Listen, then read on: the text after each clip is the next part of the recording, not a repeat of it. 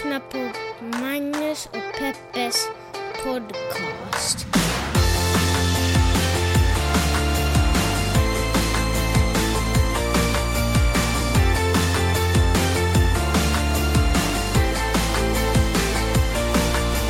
Hallå internet och hjärtligt välkomna ska ni vara tillbaka till podden som heter Magnus och Peppes eh, podcast. Det känns som att vi har varit borta bara för att vi bara gjort ett avsnitt. Vi är som alla andra den här veckan. Ja, det är ju, och det är det värsta man kan vara 2018, precis som alla andra. Usch!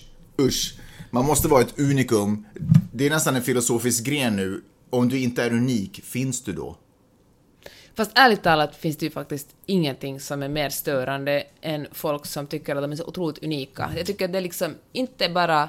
Alltså det är en form av narcissism och en brist på empati. Att tro att... En, Brist på empati? Ja, Jaha. men det, alltså kanske lite dumhet också. Wow. Att tro att man är så otroligt unik, att ingen annan människa kan känna lika mycket eller tänka lika mycket eller, eller, eller jobba lika mycket än vad man själv gör. För att det gör folk faktiskt. Antagligen mer till och med, men antagligen ungefär lika mycket.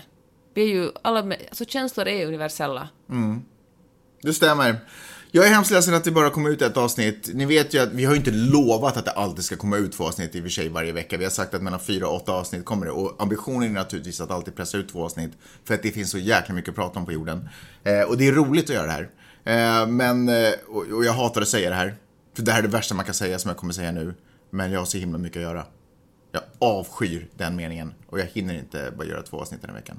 Jag orkar inte. Det låter som den där bloggaren som skriver Åh, förlåt, Jag inte vet. skrivit på jättelänge, förlåt, förlåt. Det är den sämsta sortens inlägg. I know, men det är ju inte så att vi inte har levererat på jättelänge.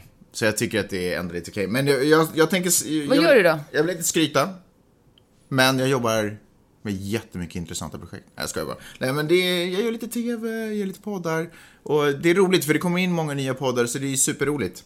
Eh, att få göra det, men det bara resulterar i att dygnet tar 24 timmar, du tar upp mycket av min tid. För du Det att- nu verkligen för du inte. vill att jag ska gå ut på promenad med dig och du vet, åh kan inte du göra det här, kan inte vi bara prata lite? Miley's tar upp mycket tid, Vidde tar inte faktiskt upp så mycket tid i mitt liv. Herregud så du gnäller. Jag gnäller inte, jag bara försöker ge er en bild av mitt liv. Och jag ber om ursäkt för det, men jag är väldigt trött. Eh, Nej men gud vilket tråkigt, eh, dålig... Kan vi börja den här podden med något... Ja! För det är ju roligt att det händer mycket saker. Eh, och så fort mars månad är över så svär jag att vi är tillbaka med två avsnitt varje vecka. Vi kanske till och med gör det innan, men då garanterat. Eh, så ha lite överseende med oss, eh, så, eller med mig rättare sagt. Du är ju den som tjatar på att vi ska göra det hela tiden. Så eh, kör vi igång nu Okej. med? Jag läser goda nyheter på svenska YLE. Oj! Det står så här, kampanj mot kvinnovåld. År 2030 ska Finland vara Europas tryggaste land för kvinnor. Det är ju fantastiskt bra. Och står det så här i ingressen, våld mot kvinnor är ett av de all- allvarligaste människorättsproblemen i Finland. Det säger Amnesty Finland som tillsammans med Förbundet för mödra och skyddshem ordnar kampanjen Kvinnoveckan. Om man tittar på statistik så har var tredje kvinna i Finland erfarit våld i parförhållande. 50 000 kvinnor i Finland utsätts årligen för sexuella trakasserier. Det senaste exemplet på våld mot kvinnor har varit metoo-diskussionen, säger Amnesty Finlands insamlingschef Nora Huhta. Och så fortsätter det så här, och vet du vad som stör mig något otroligt mycket med det här? Nej. Att inte någonstans står ordet man nämnt. För det är ju män som slår kvinnor och trakasserar Mm. Det är kvinnor. bara våldet mot kvinnor. Ja, det är som, om- som passivt. det är en sån här anonym... Ja. Fokus är på kvinnorna, hur synd om kvinnorna, kvinnor utsätts för våld. Nej, fan i helvete, jag förstår det inte så här, mäns våld mot kvinnor. Vet du varför? För då skulle männen bli så arga. Då skulle det bli en, hallå, inte alla män, då skulle alla män som känner att de är fina män, som eventuellt någon har tagit någon på rumpan, men det var bara på skoj och det är ju inte våld, känna sig kränkt och vara tvungen att skriva in och säga att han är en god man. Fy fan vad det här stör mig. Alltså, jag tänker att, eller det är ju, vi vill liksom inte klanka ner på, jag vet inte om det är, om det här, den här, eh, om den här, det är rakt utskrivet från Amnestys eh, pressmeddelande, i så fall kunde Amnesty se över det och fundera på hur de uttrycker sig. Kanske man borde ta fokus på problemet istället på de utsatta. Eller så är det svenska YLE som kunde Ja, men fundera på hur de skriver om mäns våld mot kvinnor. För uppenbarligen är ju män ett jättestort problem, inte bara i Finland utan också i USA. Vi talade ju i förra avsnittet om, om äh, mäns problem med vapen, när de har ihjäl en massa andra människor och barn på grund av att det är så lätt att få tag på vapen här. Uh, Monica Lewinsky skrev en lång text Oj, that's i a blast from the past. Vanity Fair. Men hon har ju ploppat upp lite nu och då faktiskt. Hon har... Alltså hon gjorde det TED-talket för några år sedan Mm. och nu har hon skrivit om sitt förhållande. Jag antar att det kom liksom upp lite i de här metoo-tiderna också. Och hon skriver ju att hon eh, tyckte att hennes relation med Bill Clinton, den dåvarande presidenten, för er som inte är så intresserade av politik i USA, eh, att det var en... Eh, Alltså de var på samma... Alltså det var en kärlekshistoria. Det var inte så att hon utnyttjade honom eller han utnyttjade henne, utan det var... Hon sa att medan... När det skedde så såg hon dem som två stycken eh, människor som blev kära varandra på en arbetsplats. Sen kan vi som tittar på det utifrån känna vi vill. Man kan ju kanske lägga någon slags värderingar i att han var president och hon var praktikant och han var enormt mycket äldre, hon var yngre och liksom Fast det måste ju få vara så att människor i makt får bli kära i människor som inte har makt. Men precis. Men, men eh, hon blev otroligt shamead för det här. Man fnissade åt att, eh, att hon hade haft eh, sperma på klänningen och man fnissade åt att hon var lite mullig och man fnissade åt att hon senare försökte, jag vet inte, hon designade väskor och jag vet, hon flyttade till, jag tror hon gick hon i skola i- eller hon studerade i, i Storbritannien för att hon bara inte helt enkelt pallade bo i USA längre för hon blev så hånad. Folk skrev, skrev låtar om henne eller använde henne liksom i, i, i rim för att, eh, ja men för att håna henne. Och då tänkte, då tänkte jag så här att men herregud, tänk så långt vi har kommit ändå. Att det här kunde ju inte ha hänt idag. Det här är ju liksom... Kunde det inte? Ja, sen tänker jag på Stormy Daniels, din Ja, gamla polare. Hur, eh, alltså för er som inte är så intresserade av politik, är Stormy Daniels den här eh, porrstjärnan som Donald Trump eh, hade ett förhållande med för... Porraktrisen. Vad heter det aktris? Men jag vet inte. Är inte hon en stjärna? Hon har vunnit jättemånga priser och fått utnämnande. Då får hon väl ändå... Ja, fair enough. Porrstjärna. Om man kan säga filmstjärna får man säga porrstjärna. Mhm.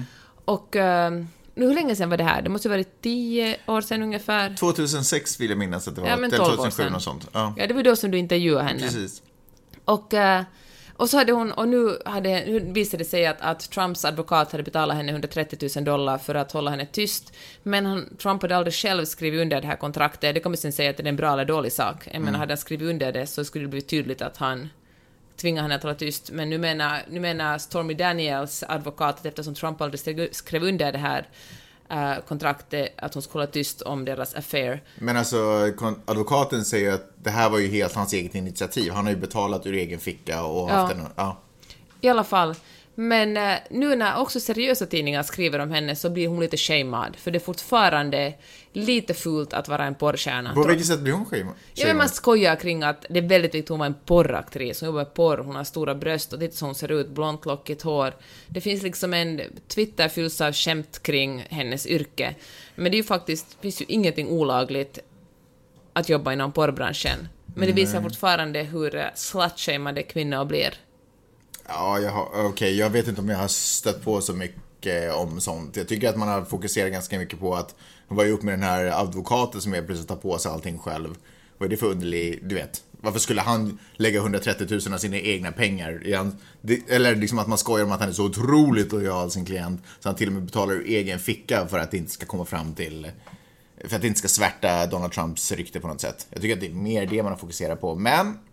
Ja, men har jag lägger upp några texter. Nej, men till exempel Rolling Stone hade en jättelång artikel där det handlar väldigt, hela liksom de första styckena handlar om vilken, vilken bransch hon är inne i och vad hon skojar om. Och, och att eh, när den här journalisten träffar henne på deras hotellrum så har hennes assistent inga trosor på sig. Och eh, det bygger liksom upp att det här är verkligen, nu stiger vi in i, i porrvärlden. Får jag berätta en liten... Och eh, vänta, underförstått att eh, och porraktriser, hur trovärdiga de egentligen? Kan verkligen ta dem seriöst? Det är ju som ingen eh, jurist vi diskuterar med nu. Nej. Nej. Eh, en liten eh, parentes bara. Eh, bara. Först måste jag bara bekräfta att det är klart att det är säkert slut-shamas. Det kan jag absolut se. Donald Trump är väl kanske inte en man som i och för sig folk brukar hålla om ryggen. Det är ju ganska roligt att skoja om honom också. På alla tänkbara möjliga sätt. Men, en liten parentes. Eh, Men vad har det med saken att göra? Nej men alltså, du pratar om att du sätter fokus på att hon slut-shamas. Jag menar, han har ju också shamats för det här. Folk skojar ju nog och skriver sånger om hans För att det är en porrstjärna. Tror det skulle inte se annorlunda ut om han skulle haft ett förhållande med Hope Hicks eller något sånt. Ja, En kvinna som klär sig, som är traditionellt vacker och som klär, har alltid jävligt snyggt hår och klär men är inte det skillnad då?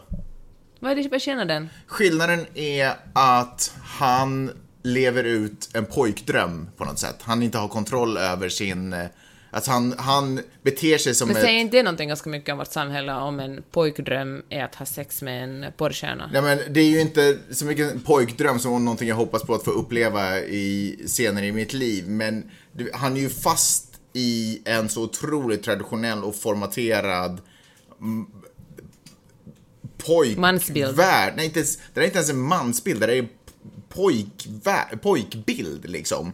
Och han på något sätt har fastnat i det och det är förmodligen därför han har hookat upp med henne, därför att han kanske A tenderar att röra sig på strippklubbar och det är säkert där han, inte fan vet jag eller... Du var på en golfmässa uppe i eh, Lake whatever. Tahoe eller något Ja, sånt. kanske. Nej men det var det. Som det han finns ju bilder henne. därifrån. Ja. Som han träffade henne för första Ja. gången. Fine. Men att han på något sätt har liksom... Jag vet inte Sen hur... säger jag att hon kanske inte var där i egenskap av golfare. Nej. Alltså det här är ju svårt, för det är inte, jag vill inte... Jag menar, hon får jobba med vad fasiken hon vill. Men det är en, det är intressantare faktum att hon är porraktris, att hon jobbar med sex och att det är det som är hela hennes grej. Det är intressantare än om hon hade varit en proper, eh, eh, vad vet jag, Harvard-student. Är det verkligen intressantare? Varför är det Det intressantare? är intressantare att presidenten... Men så borde man inte tala mer om honom då, istället för att shamea Ja, henne? absolut, absolut. Men För det finns ju som sagt inget ju att- olagligt med porr. Nej, nej, nej, men du sa ju att bara för att man shamear honom också, då är det just på grund av att hon är porraktris. Men, och, men det finns ju en legitimitet i det shamandet av honom att han söker upp porraktriser. För... Du menar att det är en extra kick, och hans man, kick åt hans manlighet i hans värld? Ja, men för han är så offer för... ehm, vad fan är han offer för? Det här, jag har inte formulerat de här orden förut, men han är ju på något sätt offer för Nej men du menar såhär Eh, högstadiejargong liksom? Nästan man bara- karikatyren av vad en tonårspojke fantiserar om är han ju, håller han på som en fullvuxen man och det är ju intressant att han liksom inte eh, att han inte har vuxit upp mer än att han får en kick av att söka sig till kvinnor som jobbar med sex liksom. Inte säljer sex, men jobbar med, ja men liksom ändå nog säljer sex, faktiskt kanske inte i form av prostituerad, men förstår du vad jag menar? Äh, jobbar i sexbranschen. Att han får en kick av det fortfarande. Tycker jag. Ja, Är inte det, är inte det ja liksom men jag, jag håller med om att det finns mycket vi kan kritisera honom för. Och det handlar inte om att slutshamea henne. Hon har ju valt yrke, men hon vad har ska man ju göra åt blivit det? slutshamead. Vad sa du? Alltså, hon har ju också blivit slutshamead. Jo, men hon blir inte slutshamead i egenskap av att man kritiserar honom för det. För Ja, ja, sådär, fair enough. Okej, jag fattar vad du menar. Okej, fair enough. Kanske inte den... Det var kanske dumt av mig att säga så. Eller jag drog kanske för lite snabba kopplingar där. Men när hon beskrivs i media så blir det en väldigt stor grej att hon... Alltså hon beskrivs... Det är liksom, man märker att, folk, att man frossar lite i faktumet att hon Mm. är, som du skulle säga det, porraktris. Ja, porrstjärna då, som du skulle säga. Eh, det jag skulle säga, en liten parentes, apropå hennes assistent. Du pratade om att assistenten inte hade några trosor på sig. Mm. Eh, och det får man väl ha om man inte vill ha. Eller om man vill eller inte. Det behöver man inte ha om man inte vill, försöker jag säga. Skönt att vi klargjorde det. Den gången jag... Den Har gång- du det? Jag har trosor på mig. Den gången jag träffade Stormy Daniels så hade hon också en assistent. Mhm. Eh, Var det hennes bästa kompis? För tydligen är det här hennes bästa kompis. Eh, för det första så var det en man. Eh, för det andra så var han ungefär tre äpplen hög. Och för det tredje så hade han bakom sig, innan han blev Stormy Daniels assistent, så hade han bakom sig en karriär som wrestlare Jaha. i Mexiko, typ. Jaha. Och då hade han en sån här, du vet, Nej, är det sant? En sån här maskwrestlare Ja. var han. Och han var super, eftersom han var kort så var han, jag tror att han eh, hade en, eh, en partner. Så att de liksom wrestlade tillsammans. Och han var väldigt eh, atletisk och kunde liksom göra hoppsparkar och du vet, flyga upp i luften och kunde bli Det är kastad. ju skådespeleri, precis som porr. Ja, ja, men jag tyckte det var så roligt att hon kommer. Hon är ju, nu minns inte jag exakt hur lång hon är, men jag fick en feeling av lite Amazon, att hon är, inte, hon är en reslig dam. Eh, och så kom hon med den här jättekorta killen som skulle, som var, som var hennes hjälpreda, eller sådär assistent och, Ja. och hookade upp henne med vad hon behövde. Det var bara en rolig kombo. Men nu verkar det som att hon har bytt assistent. Nu är hon ihop med en assistent som hon inte är ihop med, men som hon jobbar med, Ja. som heter Kyla Page, som är före detta porrstjärna Mhm. och eh, gift med Limp Bizkit, en av grundarna till Limp Bizkits, Sam Rivers. Jaha. Ja, där ser man. Där ser man lite kuriosa. Ja, kul. Kul med eh, sexbranschens assistenter. kartläggningen av den. Är, vi, är vi färdiga? Japp. Kim Walls rättegång. Åh, tänk att du måste dra upp den. Ja, men... eh, Så hemskt. vidrigt. Det här är egentligen ett tal om mellan raderna. Jag hoppas att det finns vattentäta skott mellan, mellan raderna och den här podden, att det inte alls, det finns ingen dubbellyssning. För jag tänkte tala om det här med Karin Jo, också. det är ju fruktansvärt när man fick höra det här också i en annan podd man lyssnade på. Ja. Just Kim Wall som är så inaktuellt just nu och säkert ingen pratar om.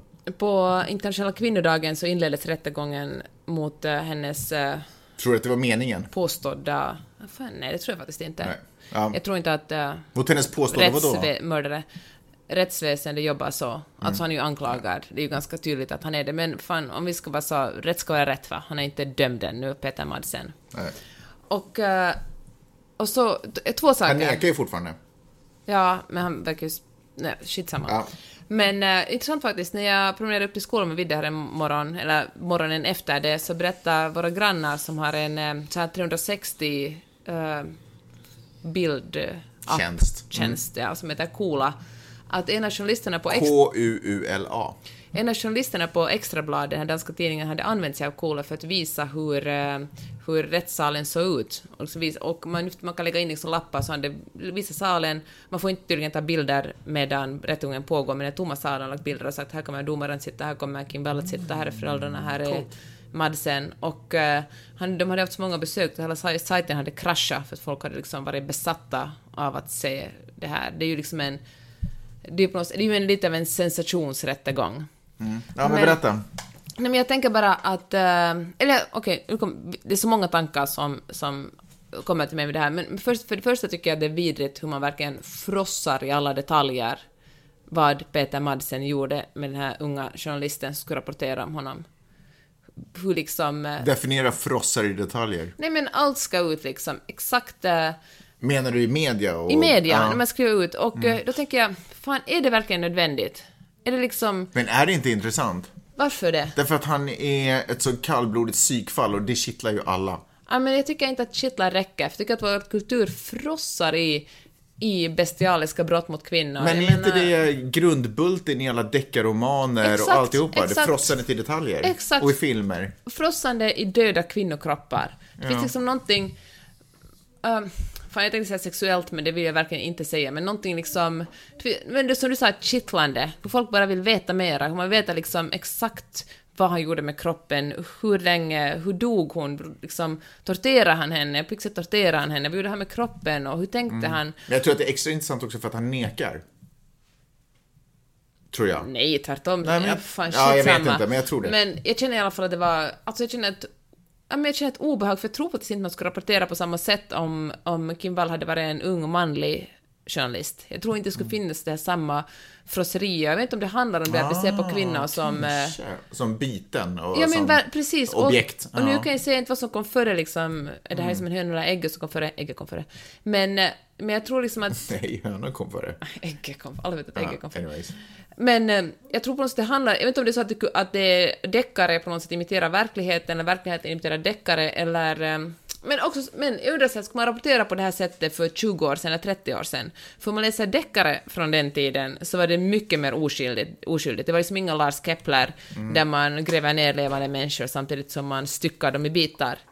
Då, utan då var det mer så här, en man sköt en person, nu ska vi ta reda på vilken av de här personerna på det här slottet det var, var det hovmästaren, det var hovmästaren, var det fröken Gredelin, eller, men du vet. Nu är det bara, nu är det liksom otroligt bestialiskt. Jag undrar om media på något sätt har eh, kopierat Just det, intressant. kopiera Deckas, både tv-serier och liksom. fiktioner. Ja men precis, och därför skriver ut de här vidriga detaljerna. Ja.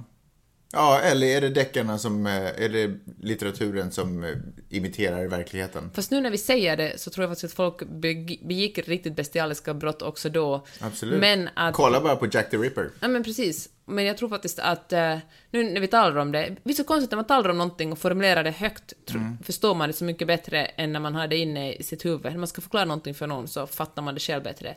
Nu tror jag faktiskt att det, att det är fiktionen som har påverkat journalistiken Och det är på grund av att vi är så vana att läsa om så vidriga brott i Ja. romaner och se dem på Netflix. Vet du vad, jag tenderar, nu kommer vi nästan in på lite en annan diskussion, men jag tenderar faktiskt att hålla med dig därför att kultur och konst och författarskap har ju hela tiden som uppgift att, eh, eller ja, men så här, att söka gränser och söka uttrycksformer. Så det är klart att de är de första som har experimenterat med hur man kan beskriva och prata om någonting och sen har ju media Dels har ju journalisterna själva formats av det de har läst Såklart. och börjar uppfatta världen på ett helt annat Ja. sätt och naturligtvis kanske också, ja men intressant faktiskt. Väldigt, väldigt intressant. Eh, vad... Eh, jag har faktiskt inte läst några detaljer. Man kan, det, det har man ju också ett eget val. Så du vill att vi ska tala om det? Nej, men nej, det vill jag inte. Men jag tycker det är också intressant att du upprörs av eh, gottandet i det. Mm. Men har uppenbarligen också läst en massa gottande i det. Eh, jag å andra sidan eh, har inte läst det. Och har inte så mycket emot, eller kan Men för förstå. du inte haft tid. Du har liksom, jag menar, man läser ju nyheterna som Ja, vanligt. Jag tycker fine, också det... Alltså, jag förstår vad du säger, men läs då inte om, det så, om du tycker Ja. det är så obehagligt. Men... Men, Men det är också ett sätt att men faktiskt... fan, jag läser ju nyheterna. Alltså, jag är journalist, jag tycker att det hör till mitt ansvar att hålla koll på vad som skrivs. Jag kan ju så, vad ska jag vara så att, åh nej, nu kommer det en obehaglig detalj. Om jag inte läser det så finns det inte. Förstår du? Jag förstår, men du behöver ju inte läsa artikeln. Du, det, nyhetsvärdet där är ju att liksom, de- fakta, rättegången har börjat, vad, hur, hur ser... Fast det är ju jättekonstigt om du säger att det är okej, eller liksom att det, det är nu så här i världen, om det inte passar dig så läs inte. Ja. Jag tycker att man skulle kunna kritisera det Fair trots enough. att man har läst det. Fair just- enough. Okej, vi går över samma ämne, en annan eh, grej som jag inte själv tänkte på men som jag läste att någon kritiserade på Facebook. Eh, Niklas Arrhenius, som är en superbra journalist, Mm. han skrev så här, han skrev en text om det här och skrev han Hur hade Kim Wall skrivit om rättegången i Köpenhamn? Och eh, jag tyckte det var en intressant frågeställning. Hur hade hon själv rapporterat om Varför det? var det en intressant frågeställning? För att hon var själv journalist. Okej. Och hon, hade, hon var en jätteduktig journalist, hade skrivit för liksom eh, New York Times och men en massa internationella eh, tidningar eller medier. Och då läste jag någon, fan jag minns inte vem det var som tyckte det var, kanske var Merete Mazzarella, förlåt Merete om det inte var du, som skrev att är inte det här ett makabert sätt? Varför är det här viktigt? Ja, Hur skulle deras... jag håller med. Varför- Berätta, varför känner du så? Nej men var, vad är det? Det är ju bara en... Men vadå, är hon någon form av... Eh, ehm, eh, hur ska jag beskriva det? Är hon någon form av...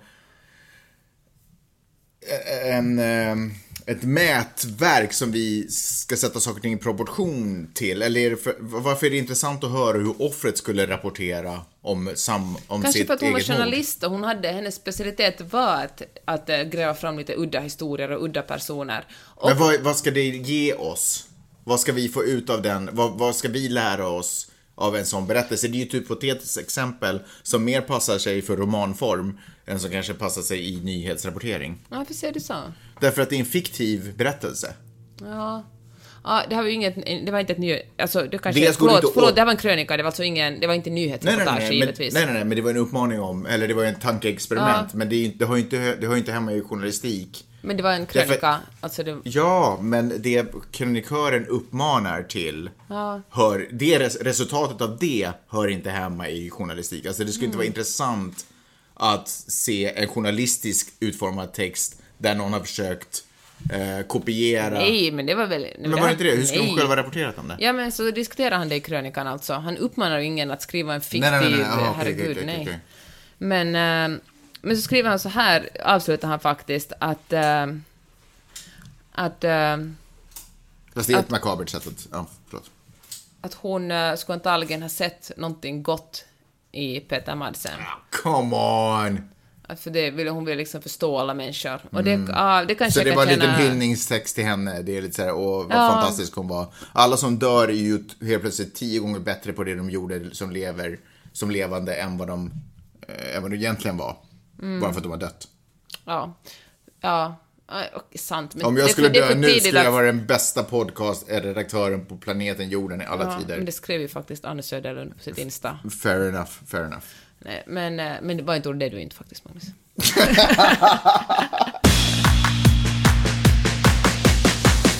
Hej! Har du frågor och kommentarer så kan du mejla min mamma och pappa på Magnus och Peppe snabel gmail.com. Gör det!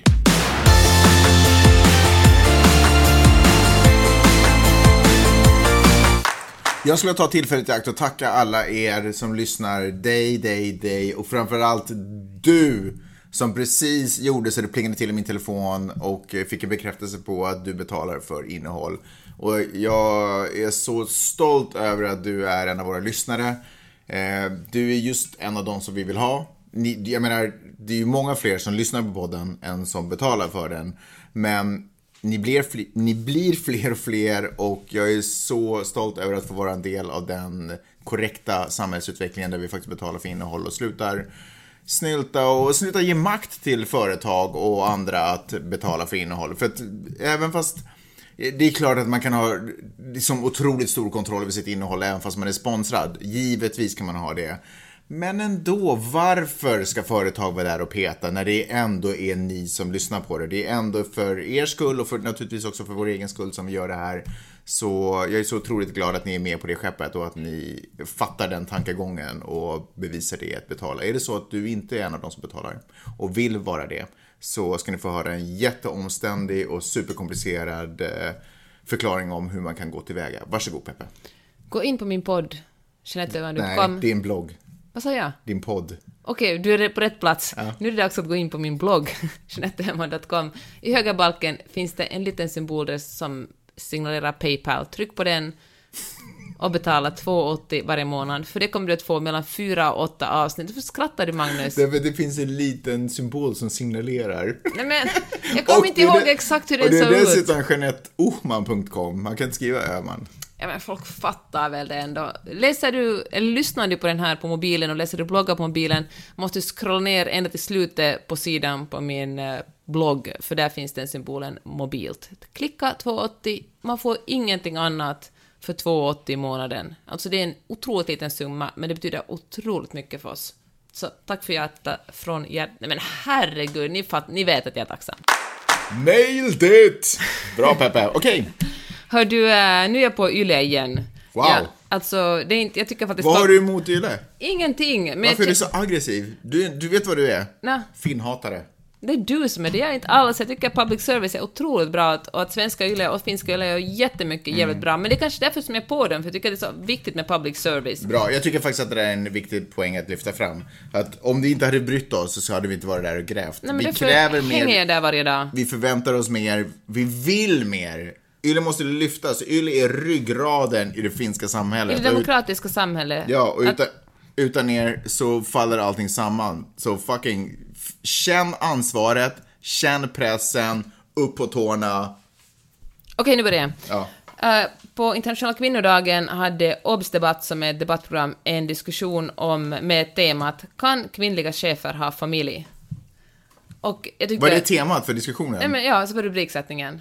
Ja, det alltså, var, och det var temat. Kan kvinnliga, kan kvinnliga chefer ha familj? Underrubrik Kvinnor är idag bättre utbildade än männen, punkt. Men många kvinnor Vänta. når inte den absoluta toppen. Hade de alltså för och emot? De hade människor som argumenterade för det och människor som Nej, det var kvinnor som skulle förklara att, att kvinnor visst kan bli chefer. Okej, okay, så då, kanske ännu värre, då tänker de att det finns en allmän opinion där ute där folk är sådär, nej, det kan man inte ha, så vi måste ha ett program där vi förklarar. Ja, men det var otroligt konstigt tycker jag. Okay. Jag tycker att det skulle vara intressantare att ha ett, eller fan, säger det nu, att ha ett gäng män som diskuterar det? Nej, då skulle jag antagligen också blivit arg. Men jag tycker att... också. Men alltså, skippa den grejen, ta en ny nivå ja, men, på diskussionen. En ny, men en lite intressantare diskussion. Ja. Men så, så var jag där och så var jag där på Twitter och skrev så här att jag tycker Va, att det här... Vänta, vadå? Vad skrev du?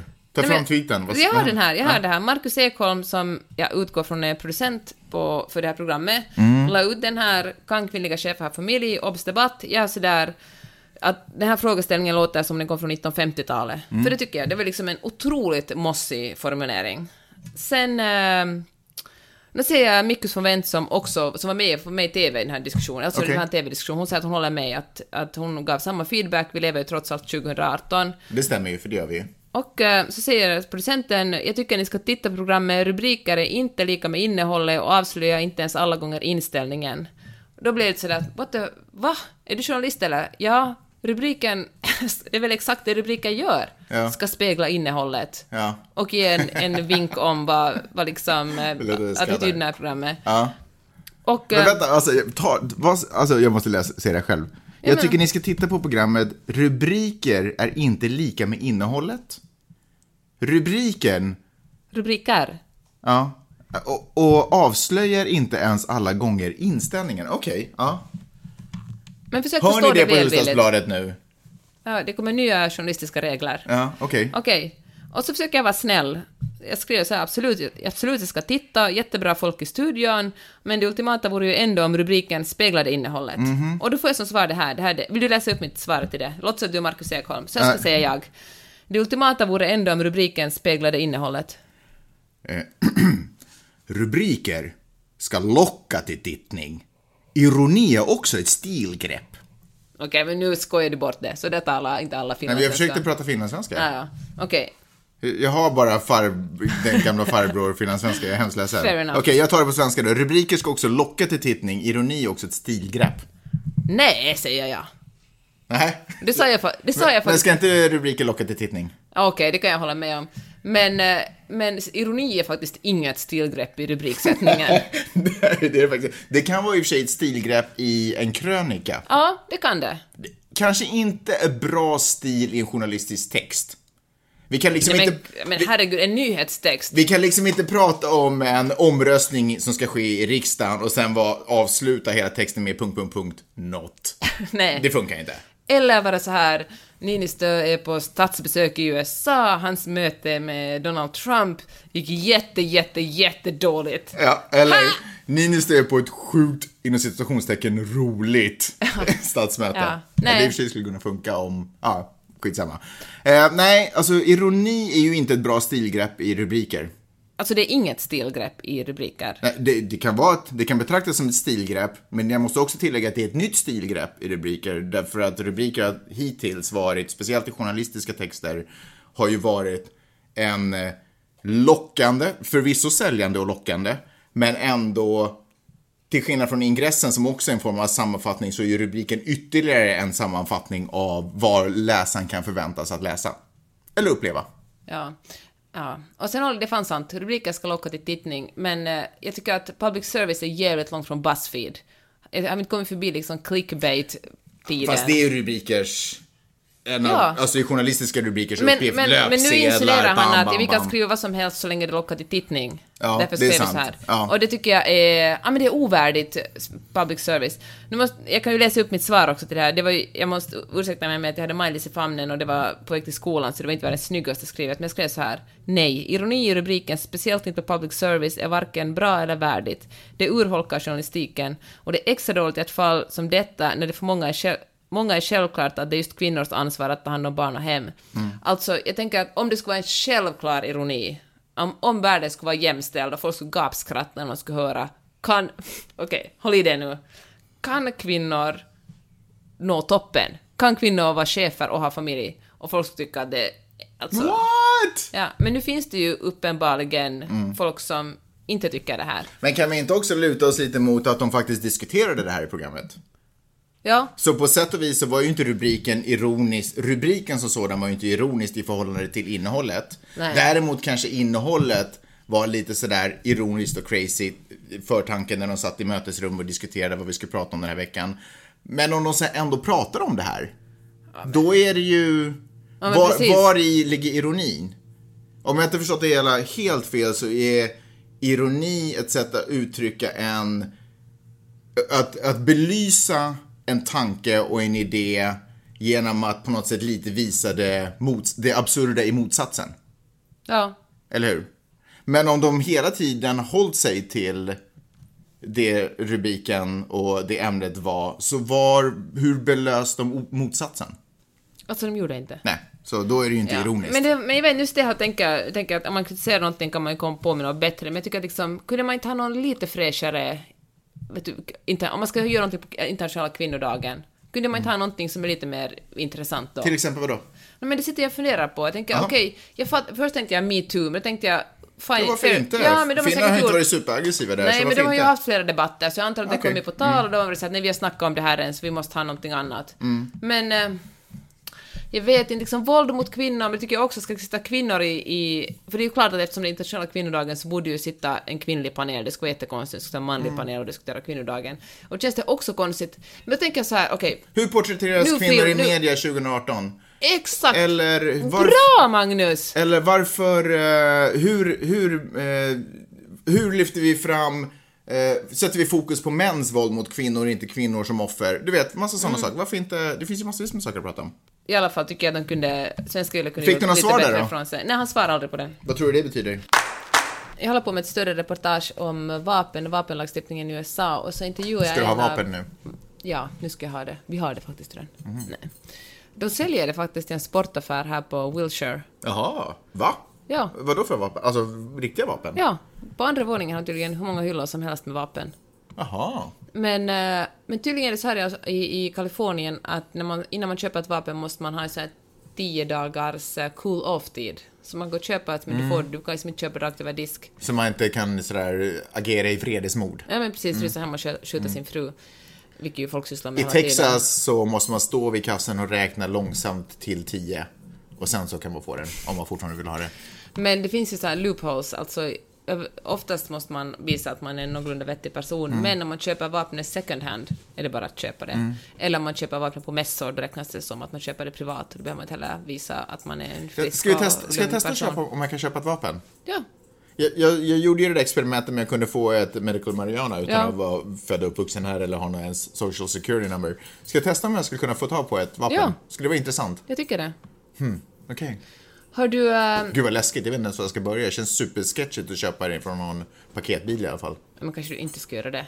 Är någonting med Ja, du någon att som har filat bort registreringsnumret liksom? Du tänker att jag ska gå till en butik, Ja. men där tror jag inte att jag kan, för då måste man visa social security, för de måste göra en check på en i alla fall. Då kanske vi kan gå på en vapenmässa. När vi åker till Palm Springs, eller till Vegas, brukar det ju, ibland brukar man ju se skyltar med vapenmässa. Också i norra Kal- Nej, när vi var i Nevada, i norra Nevada. Ja. Kommer du ihåg? Då skulle de ha en vapenmässa där. Ja, precis. Just det. Ja, där kan man säkert köpa. Fast man behöver säkert visa en... Okej, skitsamma. Ja, fortsätt. I alla fall, men så intervjuade jag en av mammorna på Vidde skola. Hon sa så här att hon eh, hade fått en inbjudan till, eller inte hon, men hennes barn hade fått en inbjudan till ett eh, barnkalas. Och så hade det stått så här att eh, båda föräldrarna kommer att vara hemma på det här kalaset. Vi har ingen pool, barn dör ju, drunkningsolyckor är ovanliga, inte så ovanliga här. Och det finns heller inga vapen i huset. Och först var hon sådär att herregud vilken konstig sak att skriva på en inbjudan. Ja. Och så hon sa att men å andra sidan, fan vad skönt. Och men så började hon tänka på vilka, vilka föräldrar har vapen hemma. Om man måste skriva att vi inte är en familj som har vapen hemma så betyder det ju att motsatsen existerar. Och då kollade jag upp att i ungefär, ungefär 40% av alla amerikaner bor i ett hushåll där det finns ett vapen. I Kalifornien är det lite mindre, det är ungefär 20% Men ändå var femte familj har vapen. Ju Och tänk att det är läskigt. 20 barn i Vidars klass, typ. Ja, jag tänker att om man spjälkar upp det ännu mer, jag tänker att det kanske är fler uppe på, ute i den kaliforniska landsbygden än just här i superdemokratiska, liberala Santa Monica. Men jag har haft fel förr. Det finns ju säkert en handfull barn åtminstone som har vapen. Ja. Alltså, Eller kanske inte barnen, men deras föräldrar. eh, kan uppskatta faktiskt den tanken. Att man skriver att man inte Mm. vill ha, att man inte har vapen. Jag, eh, har, jag träffade faktiskt en, eh, en brud som har vapen hemma och som, som behöver snacka om det. Så jag bara så här, varför har du vapen? Och hon bara, för att jag kräver min rätt att försvara mig och jag skulle liksom, det skulle inte finnas en chans på jorden att jag skulle lämna ifrån mig. Hon hatar demokraterna just för att de hela tiden vill ta hennes vapen ifrån mig. Eller Men det är ifrån ju sig. förresten också det sjuka, det är det som man säger att, att Obama kommer att ta era vapen. Det förs ju inte ens nära på en sån diskussion att någon skulle ta ifrån någon ett vapen. Det handlar ju enbart om att anti, höja åldersgränsen från 18 till 21 och verkligen göra bakgrundscheckar. Mm. Det är verkligen, och det är ju folk som ska köpa ännu fler vapen, Mm. inte, ja. Det jag tycker är så läskigt är att, och det här är ju inte bara liksom hon, det här är ju liksom folk med henne och du vet man ser på Fox News och sådär. Hur förblindade de är i, det är som att de har ett raseri inom sig. De är arga liksom. Och det är klart, när man är arg tenderar man att få lite tunnelseende och, och sådär. Och sen the American way att vara så himla självsäker och säker på sin sak. Och det, det är så läskigt att se och uppleva en person som är så sjukt självsäker och säker på sin sak, men samtidigt så otroligt förblindad av sin... Eh, jag vet inte ens vad det är, för det är ju Men liksom... var hon arg på då? På, Ja, men det är just Men det är, ju liksom, det är ju liksom inte arg. Men, eh, men det är någonting... Det är den här rädslan över... Alltså hur världen är en farlig plats. Det där, vi har ju pratat om det förut och där kan jag tycka att media spelar ju en stor roll, framförallt amerikansk media som liksom lever väldigt mycket på att skrämma upp folk. De, visar, de älskar ju att visa biljakter, de älskar ju att berätta när folk har blivit skjutna. Reality shows liksom där eh, poliser springer runt och stoppar cops och du vet och, de, och folk ska rivas ut och det, och det är Bad boys, bad boys. och, och det är otrohet till höger och vänster. Allting är liksom, liksom all, eller så mycket av underhållningen är så aggressiv och, och så visar hur farlig världen Mm. Opålitlig och är. farlig. Alltså det finns ju människor i det här landet som är helt övertygade om att, har vi pratat om här i podden, som är helt övertygade om att ISIS kommer komma hit och ta över landet. Har vi pratat om det i podden? Nej. Nej. Alltså, och det är klart att om man, om man tror det, att det kommer komma, jag vet inte hur många de tänker sig att, att, att det ska krävas för att ta över ett land, men jag kan tänka mig att, alltså det är ju inte fem pers och det är inte hundra, knappast ens tusen. Alltså det måste ju vara, alltså, ja skitsamma. Men Eh, alltså man kommer ju själv knappt in i landet. Nej men precis. Men om, om, det är klart att om de är rädda för att det kommer komma eh, farliga och arga människor som hugger huvuden av folk. Så det är klart att om man köper det grejen, det är klart att då, då är man ju rädd och det är klart att då blir man ju arg när någon försöker ta bort det enda man upplever som sitt försvar, nämligen någon form av vapen. Men att bara ha kommit till den slutsatsen så, måste, så är man ju så otroligt förblindad redan. Det, det är så många skeden som har gått fel, förstår du vad jag menar? Men det måste ju handla om att det finns så otroligt mycket propaganda på internet Ja. folk inte har kunskap Men inte bara på man... internet, utan i nyhetsmedier. Det som ska förväntas vara respekterad nyhetsmedia livnär ju sig på att sprida den här propagandan. De kanske inte har sagt, de kanske inte har ägnat ett magasinprogram och pratat om hotet från ISIS som ska komma. Men om det bara dyker upp i meningar i samband med någonting annat eller liksom det yttre hotet och så pratar man med människor som kanske inte lägger ihop ett och ett och får resultatet två. Så då kanske, då växer ju alltihopa. Och sen blir folk nojiga, folk kanske har varit nojiga och rädda för hur det ska gå där borta och hur farligt det är och fruktansvärt att våra amerikanska pojkar halshuggs när de åker fast och sådär. Och sen på något sätt så har vi sett 9-11 och så helt plötsligt blir de på amerikan... Alltså du vet, det blir så, det är liksom Det är som ett oproportionerligt liksom. pussel där biten egentligen inte passar ihop men Och där måste man ju ta ansvar som media. Alltså det är ju... Om vi är de som står mellan det som händer och de vi kommunicerar med. Så då måste vi ta ansvar för det. Vi kan inte låtsas att vår publik inte finns. Vi måste ju prata med Mm. dem utifrån vad de har för luckor. Förstår du vad jag Men menar? vet du vad, Ja, jag håller verkligen med om allt du säger, men eh, det finns, alltså journalistikens ansvar är ju enormt viktigt. Men det finns ju också helt vanliga människor som vill ha vapen. Alltså i den här intervjun så talade jag med pappan i familjen Mm. och han sa att det hade varit, de bodde i ett, ett hus och det hade varit inbrott i ett hus, eh, några på samma, i samma kvarter. Och han sa att hans första reaktion var att uh, skaffa ett vapen. För han sa att, att vem som helst, när han bodde i höghus så var det inga, då kunde liksom kände han sig trygg, men nu i ett hus... För det fanns massa våningar in, Ja, men precis. innan. Ja. Men nu kunde vem som helst ta sig in och eh, då började han forska i hur han skulle köpa ett vapen. I och för sig erkände han att det här var också lite påverkat av The Walking Dead och en, och en medelålderskris. Ja, men det, Ja. det, jag tycker, det kan man inte bara svepa förbi, för det är så otroligt relevant. Ja. Om vi hela tiden matas med saker som skrämmer oss, så även fast vi förstår att det vi tittar på just nu är ett program som skrämmer oss, men när programmet har slutat gå, och vi kanske fortfarande har kvar känslan, om vi sitter med den känslan och sen tittar på nyheter, så då tar vi emot nyheterna på ett helt annat sätt. Men alltså, det finns Tänker jag mig. Ja, det är klart det. Och det, det tror jag verkligen att vi påverkas av fiktionen. Men som vi talade om redan i det här Kim Wall-fallet, men jag tror också, det, och det handlar, nu kommer vi skratta åt de här dårarna, men det händer ju liksom, alltså Silicon Valley-gubbar håller ju på och prep, eh, preppar som fan liksom, köper hela öar Mm. och de har ju köpt Nya Zeeland nu för att kunna fly dit när det blir kärnvapenkrig. Vi har ju en bekant här i närheten som har motorcykel på jobbet och motorcykel hemma för att snabbt kunna föra sig fram mellan två platser. Och hur mycket vapen och mat som helst i sin mancave. kan i och för sig också vara för earthquakes och sådana saker. Tomato, tomato. Det är ju inte helt ovanligt att det uppstår en viss, vad heter det, looting på svenska. Men du vet att folk börjar ta tillfället i akt när det uppstår en katastrof och... och, och Men då är det ju verkligen att tänka ett steg längre, att man har motorcykel. För det första att man har motorcykel, för man tänker att vägarna kommer att vara omöjliga att eh, ta sig fram på med Mm. bil.